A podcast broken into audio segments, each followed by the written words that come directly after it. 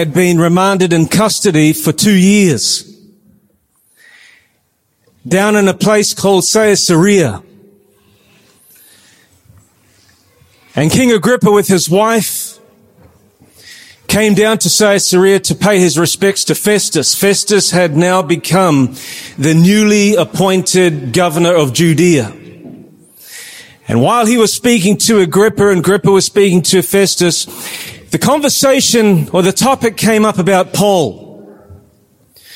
And Festus was explaining to Agrippa about Paul's testimony, about some dead man that had come to life.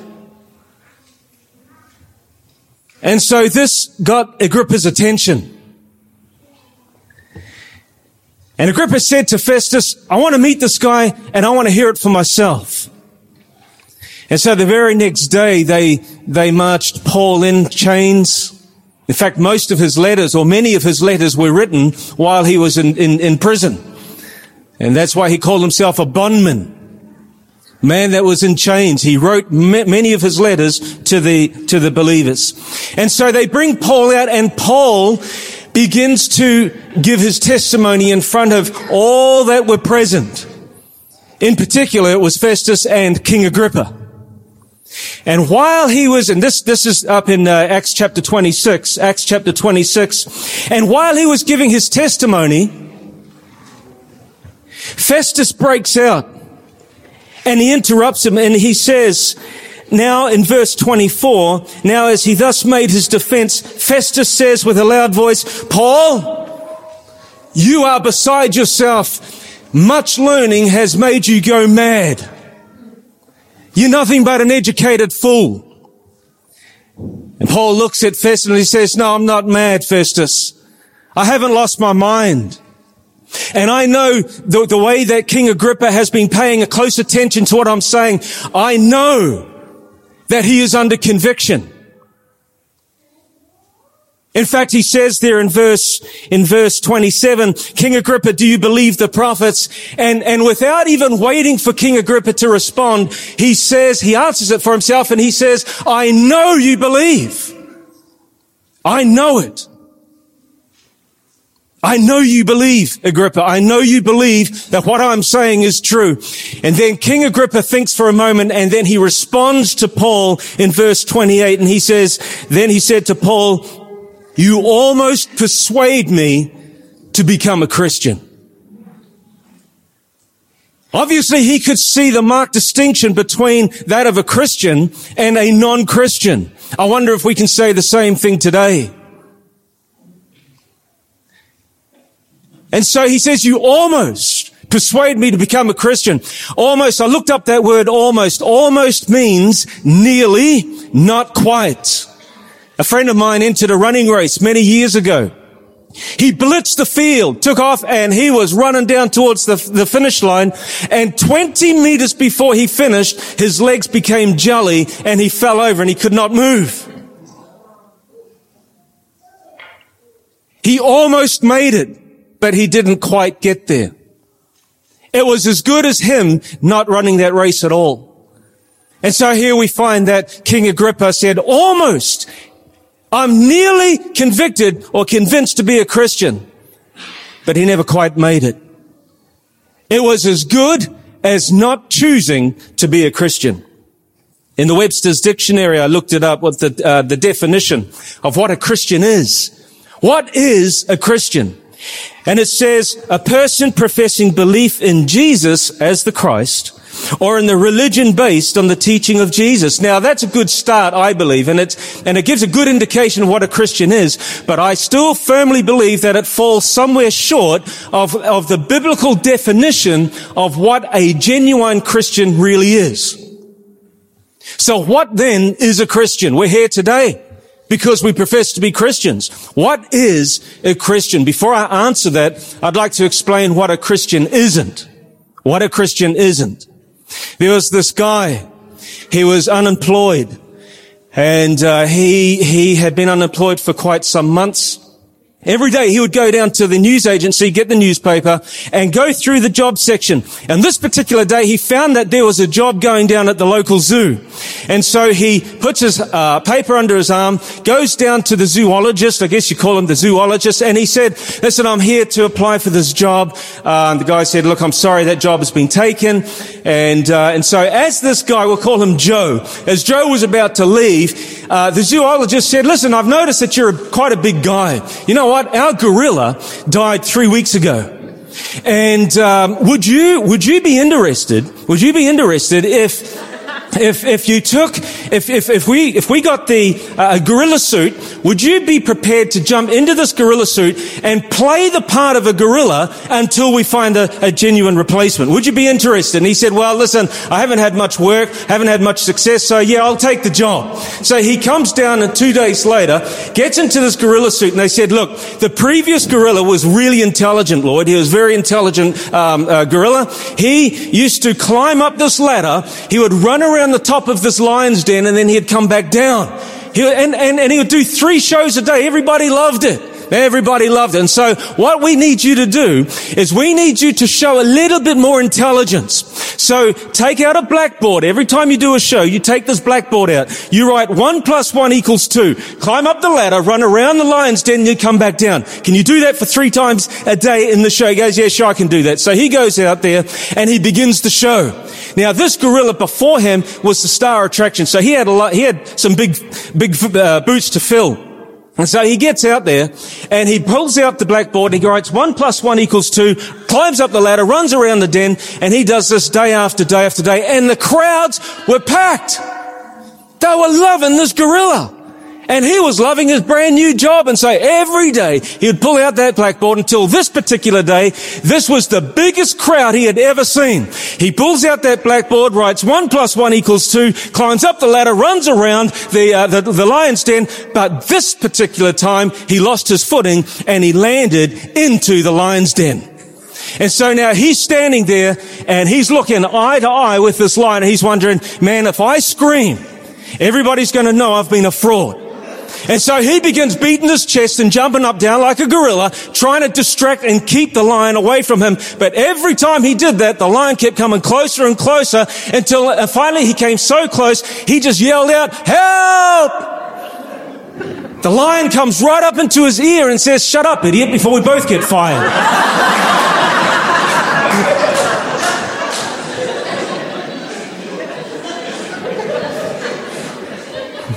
Okay, maybe, maybe it's not a true story, but the, the point of the story, the point of the story is that there are a lot of people running around in gorilla suits trying to pretend to be something that they are not beating their chests, swinging on vines, pretending to be gorillas when they're not really gorillas. And there are a lot of people that are attending church today, swinging, well, I shouldn't say swinging, but holding their Bible, carrying their hymn books, pretending to be Christians when they're not really Christian. I know all about the Bible. And I pray. And that makes me a Christian. Well, it may, it may be an indication that you are a Christian, but there are many out there professing to be a Christian. They profess to be a Christian when they are filing for a divorce when there is no grounds for a genuine divorce. They profess to be a Christian when they are committing adultery. They profess to be a Christian when they are committing fraud. They profess to be a Christian when they are ripping God off in tithes and offerings. So what then is a Christian? How can I tell if you in front of me here today and those here at home, how can I tell if you are a Christian? How can you tell if I am a Christian? Well, Dwayne, you're a Christian because you wear a suit and you preach every week and you take Bible studies and you run evangelistic seminars. Well, that, that may be an indication that I'm a Christian, but that doesn't necessarily mean that I am one.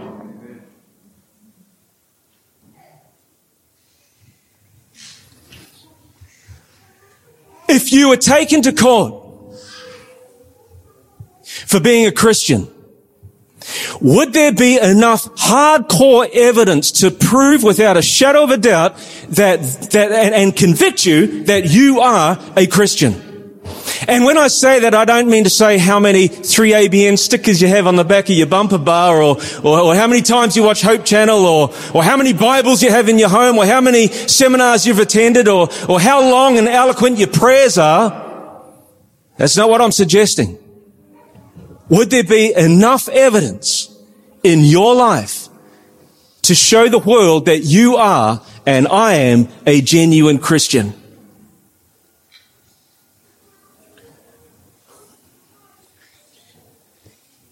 In 2 Corinthians chapter 13 and verse 5, Paul was writing to the Corinthian believers because there was some trouble down there. And so he writes this and he says, examine yourselves as to whether you are in the faith. Test yourselves. Do you not know yourselves that Jesus Christ is in you?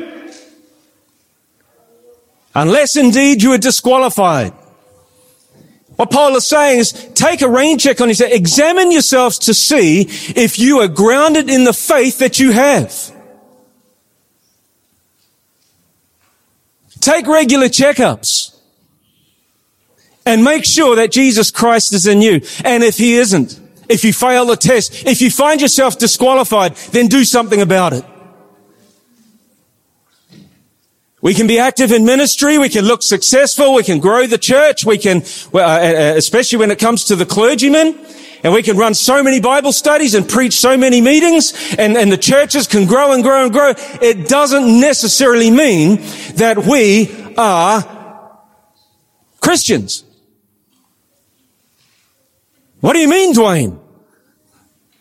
Well, it's not me that's saying it. It's actually the Bible. Notice what the Bible says in Matthew chapter 7 and verse 21. The Bible says, not everyone who says to me, Lord, Lord, shall, shall not enter into the kingdom of heaven, but he who does the will of my Father who is in heaven. Many will say to me in that day, Lord, Lord, have we not prophesied in your name, cast out demons in your name, and done many wonders in your name? And then I will declare to them, I never what?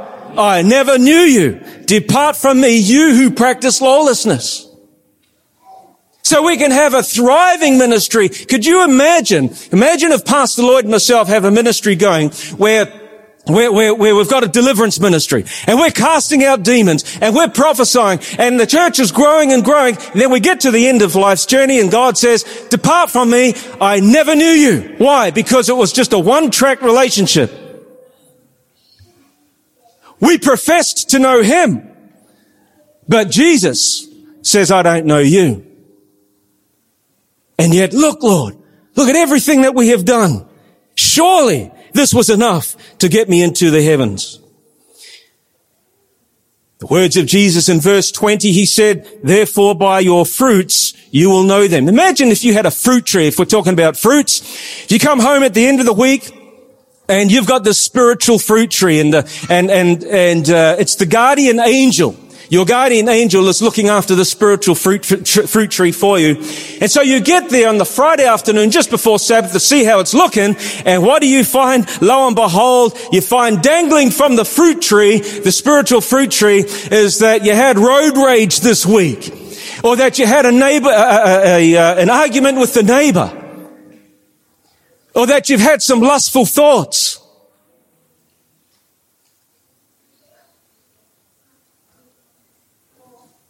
Or that you've ripped God in having time with Him, ripped Him off.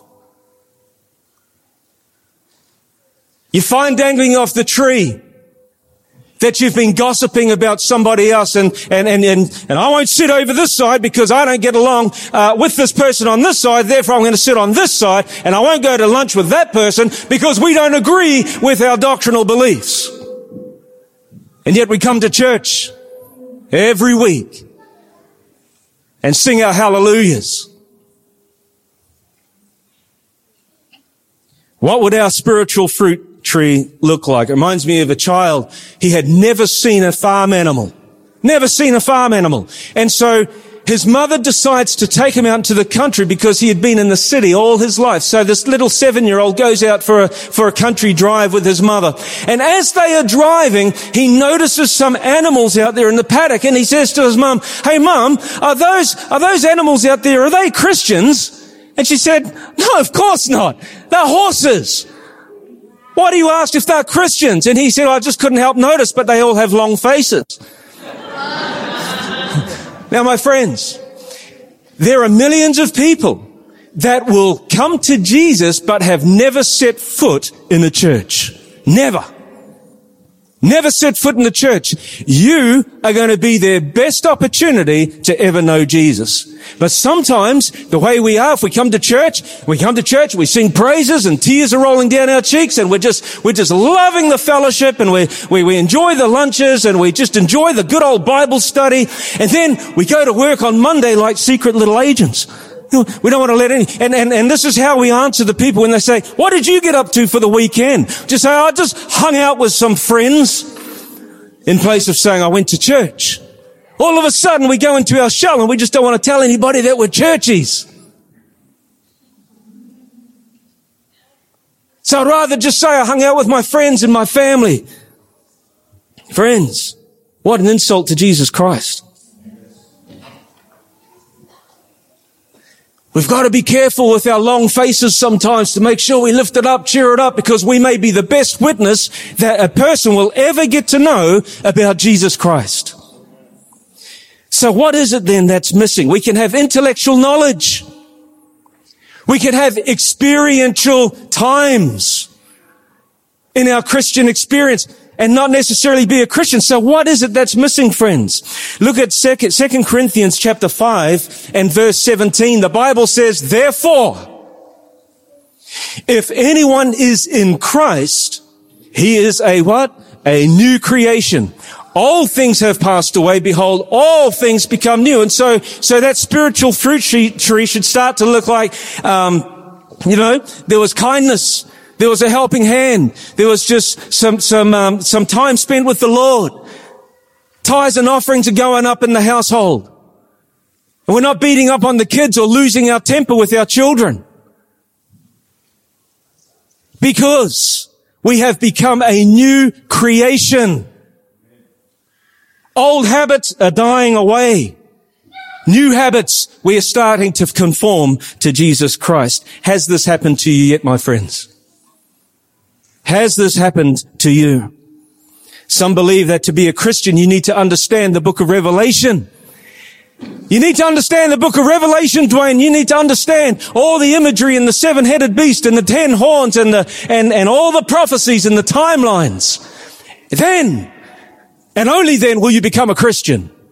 My friends, let me ask you a question. What is the book of Revelation about? It's about Jesus Christ.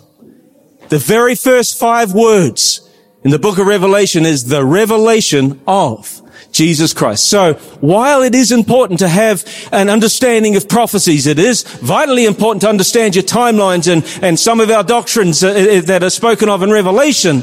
But it is most important, utmost important that we know about Jesus Christ. That is what is so often missing in our Christian experience. It's great to have an intellectual knowledge of Jesus, and it's great to have an experiential knowledge.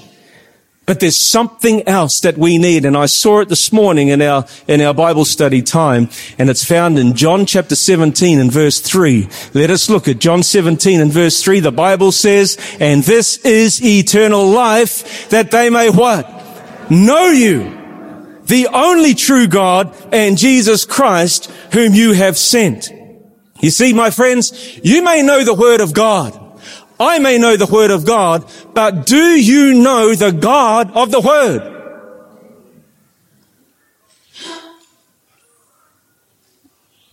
Do you know the God of the word?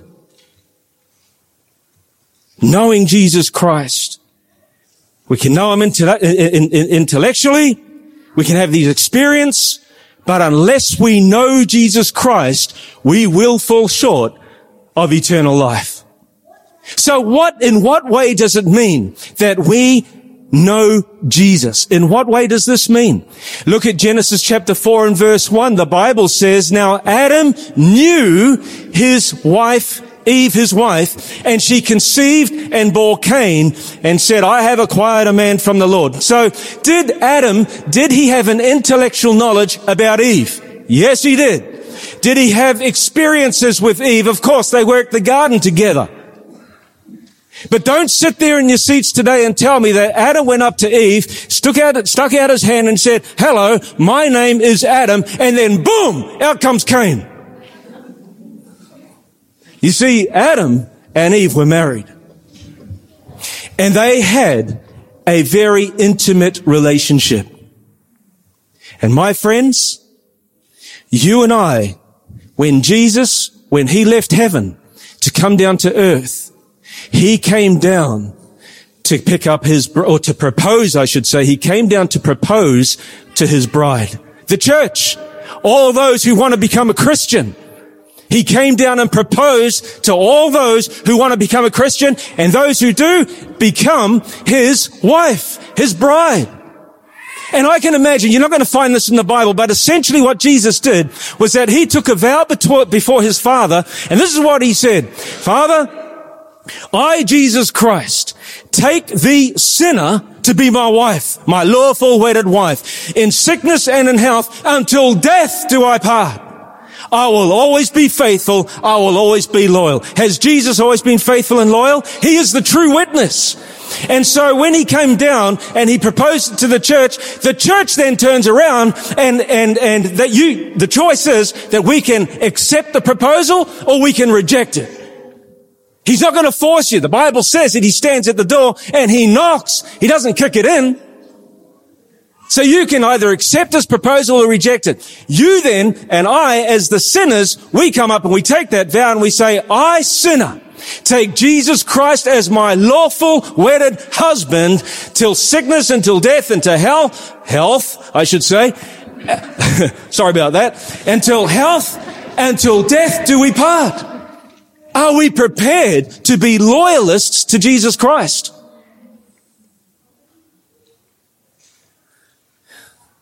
That is the ingredient for a great marriage.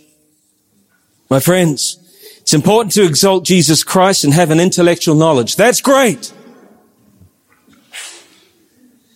Because when we do, the truth sets you and I free and it leads us to eternal life. But we also, we also must know God in a very personal, intimate way. Now you're asking, well, how do I do that, Dwayne? Because I've never really experienced a personal, intimate relationship with Jesus Christ. Well, I'm going to give you a very simple answer to, to you today and to those who are at home watching this. A very simple answer. And the good news is you don't have to be a theologian, nor do you have to be a historian, nor do you have to go to college, nor do you have to have a degree.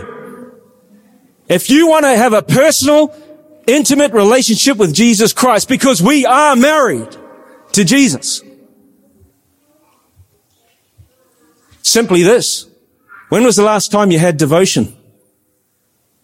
When was the last time you had 10 to 30 minutes of time with Jesus?